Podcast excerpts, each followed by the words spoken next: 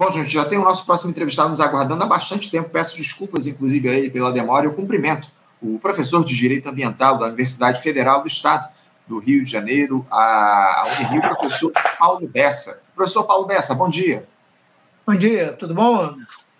Tudo bem, professor Paulo Bessa. Estava aguardando aqui, mas estava bom que eu estava vindo a entrevista antes, foi ótimo, não teve problema nenhum. Ah, agradeço muito, professor. Zacone é um comentarista já há bastante tempo aqui, sempre estabelece bons diálogos com a gente, mas eu quero agradecer a sua paciência e a sua disponibilidade por conversar aqui com a gente no nosso programa, professor Paulo. Muito obrigado. E, e a gente queria tratar com você, Paulo, a respeito de uma série de questões relativas ao judiciário no nosso país, porque o, o protagonismo do judiciário, a bem verdade, se acentuou ao longo dos últimos anos aqui no Brasil, primeiro com aquelas operações anticorrupção, depois durante a gestão do Jair Bolsonaro para frear, o ímpeto golpista e de desmonte do Estado. E, ao que tudo indica, isso vai seguir intacto por um bom tempo, esse protagonismo do judiciário agora para punir o ex-capitão e aqueles que cometeram crimes a mando dele. Primeiro, eu, o, Paulo queria tratar desse caso envolvendo as joias recebidas como presente em viagem oficial do Bolsonaro, que o coronel Mauro Cid, ex-ajudante de ordens do, do capitão, tentou vender no mercado paralelo. Foi descoberta aí pela CPMI do 8 de janeiro. Um relógio Rolex oferecido por 60 mil dólares a uma potencial compradora, um negócio que acabou não se concretizando. Eu não vou me aprofundar muito nos detalhes, ô Paulo, porque esse aí é um dos assuntos do momento no país. As pessoas aqui que estão acompanhando o nosso programa já sabem a respeito disso, mas eu não posso deixar de pedir a sua análise a respeito disso. Ah, por que, que nós chegamos a esse ponto de degradação, Paulo? O que, que fez com que essa turma tentasse tornar o país uma ferramenta para o seu enriquecimento próprio? Anderson, o... Perdão, esse é um tema realmente eu diria até estranho, se a gente, se a gente parar para pensar dentro de uma, de uma administração de um Estado democrático, isso não, isso não faz o menor sentido. Né? Eu queria só primeiro fazer uma, uma colocação que é, eu acho importante, porque esses episódios aí da Lava Jato e de pessoas que foram condenadas na opinião pública, depois foram inocentadas e tal. Então, acho que a gente tem que ter uma, analisar os fatos a partir de, de documentação e, obviamente, assegurando o direito de defesa de um processo justo e limpo. Colocado isso como uma preliminar, eu acho o seguinte: quer dizer, o, o, o servidor público do Estado ele, ele tem que estar, seja ele civil, militar, o, terceirizado que for, ele tem que cumprir as normas que o Estado estabelece, ele está ali para servir a população e não para ser servido. Obviamente que tem que ter uma remuneração adequada, isso tudo a gente não duvida.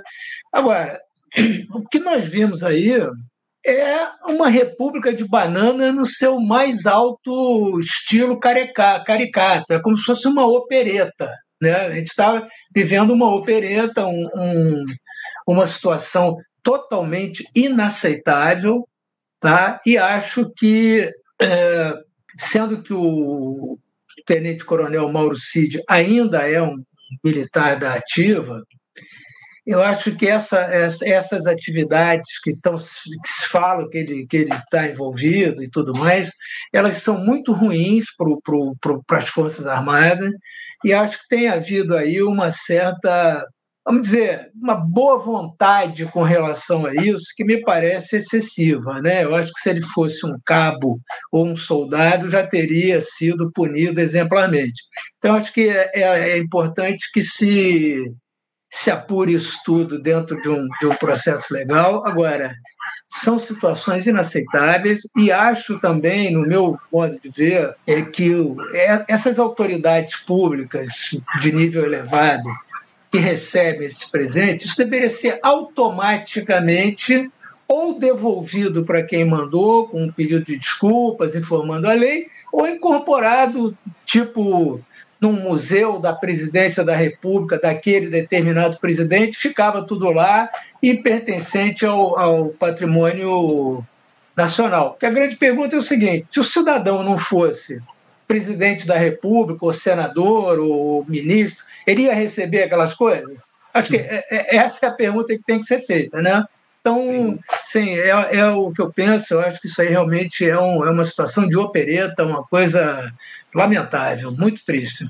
É, e, e, parece que houve aí uma tentativa, inclusive, de não registrar essas joias recebidas aí, esse relógio, pelo Bolsonaro lá no, no, nos registros oficiais, justamente para isso, né? Para que o, o ex-capitão pudesse vender, ou, na verdade, esse ajudante de ordens dele, o Mauro Cid, pudesse vender esse, esse relógio. Uma história que está muito mal contada e, evidentemente, tem cara de rolo, acima de tudo. É o que parece a partir das investigações e da, do que a CPMI do 8 de janeiro tem tentado trazer aqui para a gente. Você citou aí, o, o Paulo, que o ex-ajudante de ordens, lá o Mauro Cid, ele ainda é um oficial da ativa. Você crê que esses integrantes das Forças Armadas envolvidos não só com o golpismo, mas também com essa tentativa de usar o Estado para benefício próprio vão ser punidos exemplarmente, ô Paulo? Eu acho que essa é a grande pergunta que fica. O Supremo Tribunal Federal vai se sobrepor à justiça militar e fazer com que esse pessoal pague pelos crimes que cometeu, Paulo?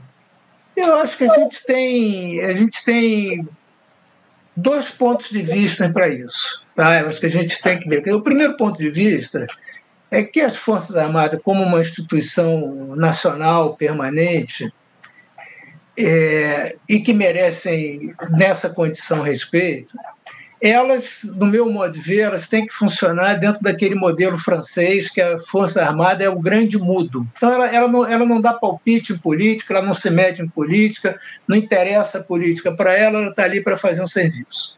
Então, eu acho que qualquer ação que implique no envolvimento dessa instituição nessa, eu, eu, eu, diria, politicagem, porque eu acho que, por exemplo, as políticas públicas é importante que elas participem. Vou dar um exemplo: proteção da Amazônia, colaborar com a vacinação de povos indígenas, ajudar a construir estradas e tal. Isso é importante é um serviço que presta à sociedade. Mas essa politicagem elas têm que ficar fora. Então, eu acho que qualquer politicagem dessa é prejudicial não é? Ela, ela, ela leva uma desmoralização de uma instituição que precisa ser reconhecida pela população. O outro ponto, uh, o que me parece é que a história brasileira ela tem uma característica que é negativa, que é uma característica de acomodação. Então tudo você acaba que acomoda. A gente tem aquela aquela famosa imagem da turma do deixa disso, não vê a turma do deixa disso tal. Então, de fato, é, é importante que a pessoa que cometeu o ato ilícito, a pessoa que cometeu o ato que, que ultrapassa a legalidade, ela tem que ser responsável por isso. Seja ela coronel, general, médico, professor, é, porteiro, é, qualquer um cidadão ele tem que, tem que ser responsabilidade. Acho que essa é uma outra coisa que é, nós só vamos entrar no regime de fato democrático quando existir uma coisa que se chama responsabilização pelos atos de cada um. Tá? E lamento, mas a impressão que me dá, isso é puramente uma impressão, não, não tem nenhum dado para dizer isso, mas a impressão que me dá é que vai ser, deixa como é que tá para ver como é que fica. Eu acho que é bem isso, acho que é bem isso que você traz aqui para a gente. A ideia que dá é de tentar acomodar tudo isso que tem surgido justamente para manter a situação do jeito que ela está, para que não haja punição, enfim, não se avance na descoberta e, e na revelação dessas situações muito suspeitas, enfim, muito bem colocado por você, Paulo. Esse caso agora envolvendo também a deputada, né, a Carla Zambelli, e, e aquele hacker, o tal do Walter Delgatti, que teria sido financiado justamente pela parlamentar para inserir dados falsos nos arquivos do Conselho Nacional de Justiça, Paulo, incluindo um mandado de prisão contra o ministro do Supremo Tribunal Federal, Alexandre de Moraes. Ele também teria se encontrado lá com Jair Bolsonaro no Palácio da Alvorada para arquitetar um plano para tentar invadir as urnas eletrônicas e fraudar o resultado das eleições, até inclusive com membros do Ministério da Defesa, esse Walter Delgado teria se reunido. O tal do hacker apresentou uma série de provas do que ele denunciou à PF, deixou a Carla Zambelli em uma situação muito complicada. Como é que a justiça deve lidar, o, o Paulo, com esse episódio, caso fique comprovado que o ex-presidente tentou atuar para forjar o resultado das urnas em outubro do ano passado. Como é que você vê essa questão? É, aí nós voltamos para aquela, mesma, aquela mesma situação.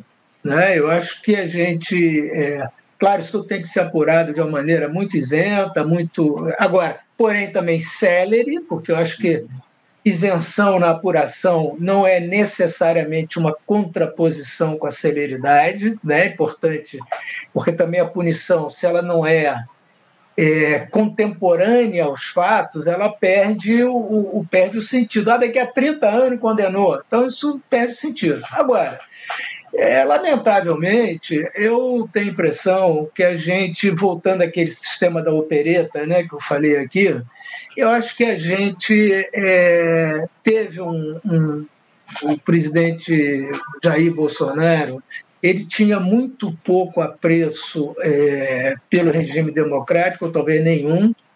Agora, também não posso deixar de considerar uma profunda incompetência dele até para tentar tramar um golpe de Estado. Porque, veja, ninguém trama um golpe de Estado com a Carla Zambelli, que, cá para nós, assim, é, é uma pessoa que mostra, vamos dizer assim, ser intelectualmente apoucada, né? não, não me parece que seja capaz de grandes maquinações e tal. Agora, é, isso tem que ser punido. Isso tem que ser punido, porque veja, há um fato que para mim é fundamental, se verdadeiro, se comprovado, e isso aconteceu talvez duas ou três vezes, pessoas que relataram que tiveram reuniões com o presidente, o ex-presidente Bolsonaro, no qual A, B falavam sobre golpe de Estado ou uma tentativa de tomada violenta do poder, e ele, presidente da República, não se pronunciava. Ora, essa questão também, do meu modo de ver, ela está mal colocada.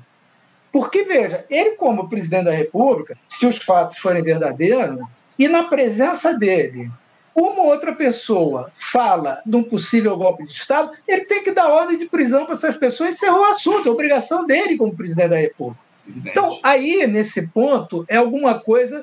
Não sei se você reparou, mas isso, o noticiário ele está passando um pouco a, ao largo disso. Eles comentam essas reuniões e dizem, não, mas aí o cara disse que o presidente Bolsonaro ficou quieto, não fez nada e tal. Ali, naquele momento, ele está errado. Claro. É, é, essa reunião não pode acontecer na frente dele. Né? Ela, ela, é, e se acontecer, tem que mandar prender quem participou. Então, isso tudo, é, é, aí nós voltamos àquele negócio da acomodação. Nós estamos acomodando. Eu não quero aqui ser o Torquemada, não é. Não, minha, minha, minha, minha função não é essa. Mas num regime democrático, na democracia, existe responsabilidade. E esse tipo de, de, de fala é uma fala contra o regime e previsto nas leis como crime. Ele, como chefe de um poder, tem obrigação de mandar prender prender em flagrante na hora. Então, isso tudo, assim, no meu modo de ver, está mal contada essa história toda. Tá? E há uma, há uma, uma, é, uma tendência do noticiário a acomodar isso tudo. Né? Então, ele, ele, ele, ele, ele vai à crítica até um determinado momento, mas ele não leva a crítica às últimas consequências. Né? ele, ele, ele, ele faz uma crítica, vamos dizer, Nutella. E, e nós estamos precisando de uma crítica raiz. Né? Então, esse que é, o, que é o ponto do negócio. Não, claramente, claramente o Bolsonaro anuiu com uma série desses episódios que você trouxe aqui para a gente, episódios criminosos. Agora, essa falta de uma crítica mais aprofundada, o, o Paulo, ela de alguma forma não se coloca no sentido de que uh, vão tentar deixar o Bolsonaro como uma alternativa aí ao longo, alternativa política para os próximos tempos aqui no nosso país a partir da grande imprensa. Você acha que há esse caráter? A grande imprensa ainda considera ou tenta não colocar o Bolsonaro como o grande vilão da, da política do nosso país, como uma, uma figura é, que ainda possa ser considerada para comandar a República caso esse governo Lula não dê certo? Eu, eu acho assim, eu acho que eu não, não eu não vejo que hoje é, forças políticas e econômicas relevantes elas apostem no Bolsonaro como chefe de governo. Mas eu acho que elas apostam no Bolsonaro como um grande eleitor. Uhum. Tá? Então, nessa, nessa, nessa medida, é, é, importante que ele fique. Que, primeiro, que ele se transforme numa figura meio caricata, o que, de certa maneira, é bom, porque sendo uma figura meio caricata, você esvazia o, a responsabilidade política. Não, tipo meio maluco e tal. E isso é uma maneira de você diminuir a responsabilidade política. Né? Eu acho que de maluco ele não tem nada, está longe de ser maluco. Tá? Mas acho que há uma certa ambiguidade. Eu acho que o grande problema que nós temos em termos de imprensa é que nós não temos uma imprensa claramente, é, eu não vou dizer partidária no sentido de partido político, mas claramente com opções sobre determinadas formas de ver o mundo, como é na maioria dos países. Então, essa, é, em tese, imprensa, vamos dizer, totalmente neutra, ela gera esse problema. Seria melhor que você tivesse um jornal tipo Guardian, por exemplo, que se diz que é um jornal de esquerda, e você tem um Daily Telegraph que se diz que é um jornal de direita, e você sabe qual é o pensamento. Aqui, isso está dentro daquela acomodação geral que a gente estava falando.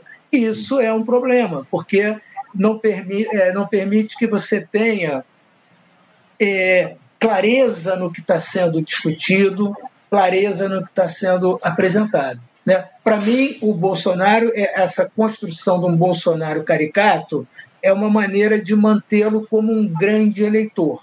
Tá? Uhum. Eu acho que não sei se como. Acho que não é o caso de chefe de executivo, mas um grande eleitor. O bem ou mal, o homem tem aí 20, 25% dos votos cativos, o que é decisivo no processo eleitoral. É isso. O, Paulo, é, você falou um pouco a respeito da imprensa, da, da, do cenário da imprensa aqui no nosso país, mas eu queria mudar um pouquinho de assunto, falar sobre o judiciário propriamente dito. Você acha que o judiciário no Brasil ele tem como costume se modular a partir desse, dos governos vigentes? As decisões dos magistrados mudam conforme o líder político de plantão. E eu te pergunto isso, o, o, Paulo, porque a gente viu aí, ao longo desses últimos tempos, a retomada durante a gestão Lula lá no Supremo Tribunal Federal da discussão do processo que versa sobre a descriminalização das drogas aqui no Brasil, em especial da maconha, numa votação, inclusive, que está prestes a ser encerrada lá pelo, pelo tribunal. Parece que essa tese, inclusive, vai ser aprovada. Ela, esse tema ficou parado por muitos anos aqui no país durante o governo do Jair Bolsonaro. É, a Suprema Corte, lá, o Supremo Tribunal Federal, não, não tratou dessa questão ao longo do período da gestão do ex-capitão. É, se isso tivesse sido aprovado lá atrás, essa descriminalização da maconha aqui no nosso país, o, o Paulo, imagina quantas prisões poderiam ter sido evitadas, prisões injustas de gente preta e pobre aqui no nosso país. Paulo, você acha que o judiciário se molda conforme o ambiente político? Você vê isso como algo natural, correto, ainda, ainda mais em um país aí com o nível de desigualdade que tem o Brasil? Bem, olha só, é, é, assim, é claro que dentro de um, de um programa como esse, um tema tão, tão complexo, é, é falta tempo. Né? Mas é, o primeiro ponto que eu acho, assim, é, eu defendo uma tese que há muita proximidade entre a cúpula do judiciário e a cúpula dos governos e do Congresso Nacional. Então, eu acho que talvez se a gente usasse um modelo da África do Sul, um modelo da Alemanha, onde o Supremo Tribunal Federal deles não fica na capital do país, fica numa outra cidade, é claro que hoje tem internet, hoje tem estudo, o contato se mantém, mas você evitaria almoços, jantares, encontros, etc., que eu acho que são ruins para o Poder Judiciário. Tá? Então, acho que essa é uma primeira coisa que deveria se fazer. É, também acho que o modelo do Supremo Tribunal Federal, da maneira como ele é hoje, ele se esgotou porque o Supremo Tribunal Federal, ele que é uma corte constitucional em princípio, mas ele tem uma quantidade tão grande de outros casos, como casos criminais e etc. E que esses casos criminais, a competência é sempre para altas personalidades do executivo e do legislativo, ah, isso gera uh, um, um, um, poder excessivo para esse tribunal. Tá? Me parece que é totalmente inaceitável que numa determinada reunião, na qual compareçam ministros de uma corte suprema, essa mesma reunião tem pessoas que estejam sendo processadas lá dentro. Não é? Eu acho que o, a pessoa, quando ela é indicada para o Supremo Tribunal Federal, que é uma, uma honra importante para um, um, um jurista, ele tem um preço a pagar. E esse preço a pagar que ele tem é ter uma vida mais discreta, é diminuir o número de amigos. Então, essa mudança para uma outra cidade, né, como alguns países fazem isso, é, isso talvez melhorasse um pouco esse excesso de posições. Outra coisa que a gente observa, principalmente na minha área, aí que eu vou, vou falar da minha área, que é a área do direito ambiental, embora o Supremo Tribunal Federal tenha uma, uma atuação na área de direito ambiental positiva de, de proteção ao meio ambiente, mas há muita alteração de jurisprudência. É, uma coisa muda rapidamente. O próprio Lava Jato, se a gente analisar, o, o, Supremo eh, primeiro dizia que podia prender em segunda instância, depois dizia que não podia prender em segunda instância. Então, isso, essa, esse excesso de variação é muito ruim. Eu acho que nós já estávamos na hora de ter uma corte constitucional com mandatos, tá certo? Então a pessoa é escolhida com mandato. E eu chamo a atenção para um fato que é pouco falado, mas na mudança das constituições ao longo da história brasileira, nunca houve uma mudança concomitante da composição do que hoje é o Supremo Tribunal Federal. Ele sempre permaneceu o mesmo tribunal. Então, essa é uma discussão que a gente precisa, precisa ter, é uma discussão relevante, tá? é uma discussão. É importante que o Poder Judiciário, ainda que em determinadas questões, ele precise assumir uma posição mais vanguardeira, principalmente em defesa de minorias, que é o papel principal dele, mas ele precisa se conter um pouco mais em relação às ações dos poderes políticos, não é? O Supremo Tribunal, ele, ele, obviamente, ele é um tribunal político, mas ele é uma ação de última instância. Em defesa do tribunal, o que a gente tem que dizer também é o seguinte: os políticos eles muito facilmente jogam as coisas para o Supremo porque também não querem decidir politicamente as questões. Então, eu acho que aí precisa de uma mudança também da sociedade, dos políticos, no entendimento do que se quer do Supremo Tribunal Federal. Tá? Não sei se respondi o que você perguntou, mas é um pouco como eu vejo. Respondeu plenamente, perfeitamente. Professor Paulo Bessa, eu quero agradecer demais a sua presença aqui no nosso programa. Muito obrigado por ter tratado desses temas importantes a respeito da justiça aqui no nosso país. E em breve a gente se encontra novamente aqui no nosso programa para outras discussões a respeito de questões relacionadas ao judiciário. Professor Paulo, muito obrigado, um bom dia para o senhor e um abraço forte. Tá bom, Anderson, muito obrigado e foi um programa muito interessante e divertido. Até a próxima. Um abraço. Até, abraço, até a próxima. Conversamos aqui com o professor de Direito Ambiental da Universidade Federal do Estado do Rio de Janeiro, a Unirio, o professor Paulo Bessa. Você, ouvinte do Faixa Livre, pode ajudar a mantê-lo no ar. Faça sua contribuição diretamente na conta do Banco Itaú, agência 6157, conta corrente 99360, dígito 8. Esta conta encontra-se em nome do Sindicato dos Professores do Município do Rio de Janeiro e região, o Simpro Rio, uma das nossas entidades patrocinadoras, mas seus recursos são destinados exclusivamente para o financiamento do nosso programa. Você pode fazer sua doação de qualquer valor, utilizando também a nossa chave Pix, que é ouvinte@ programafaixalivre.com.br. Sua contribuição é fundamental para a manutenção desta trincheira progressista no ar.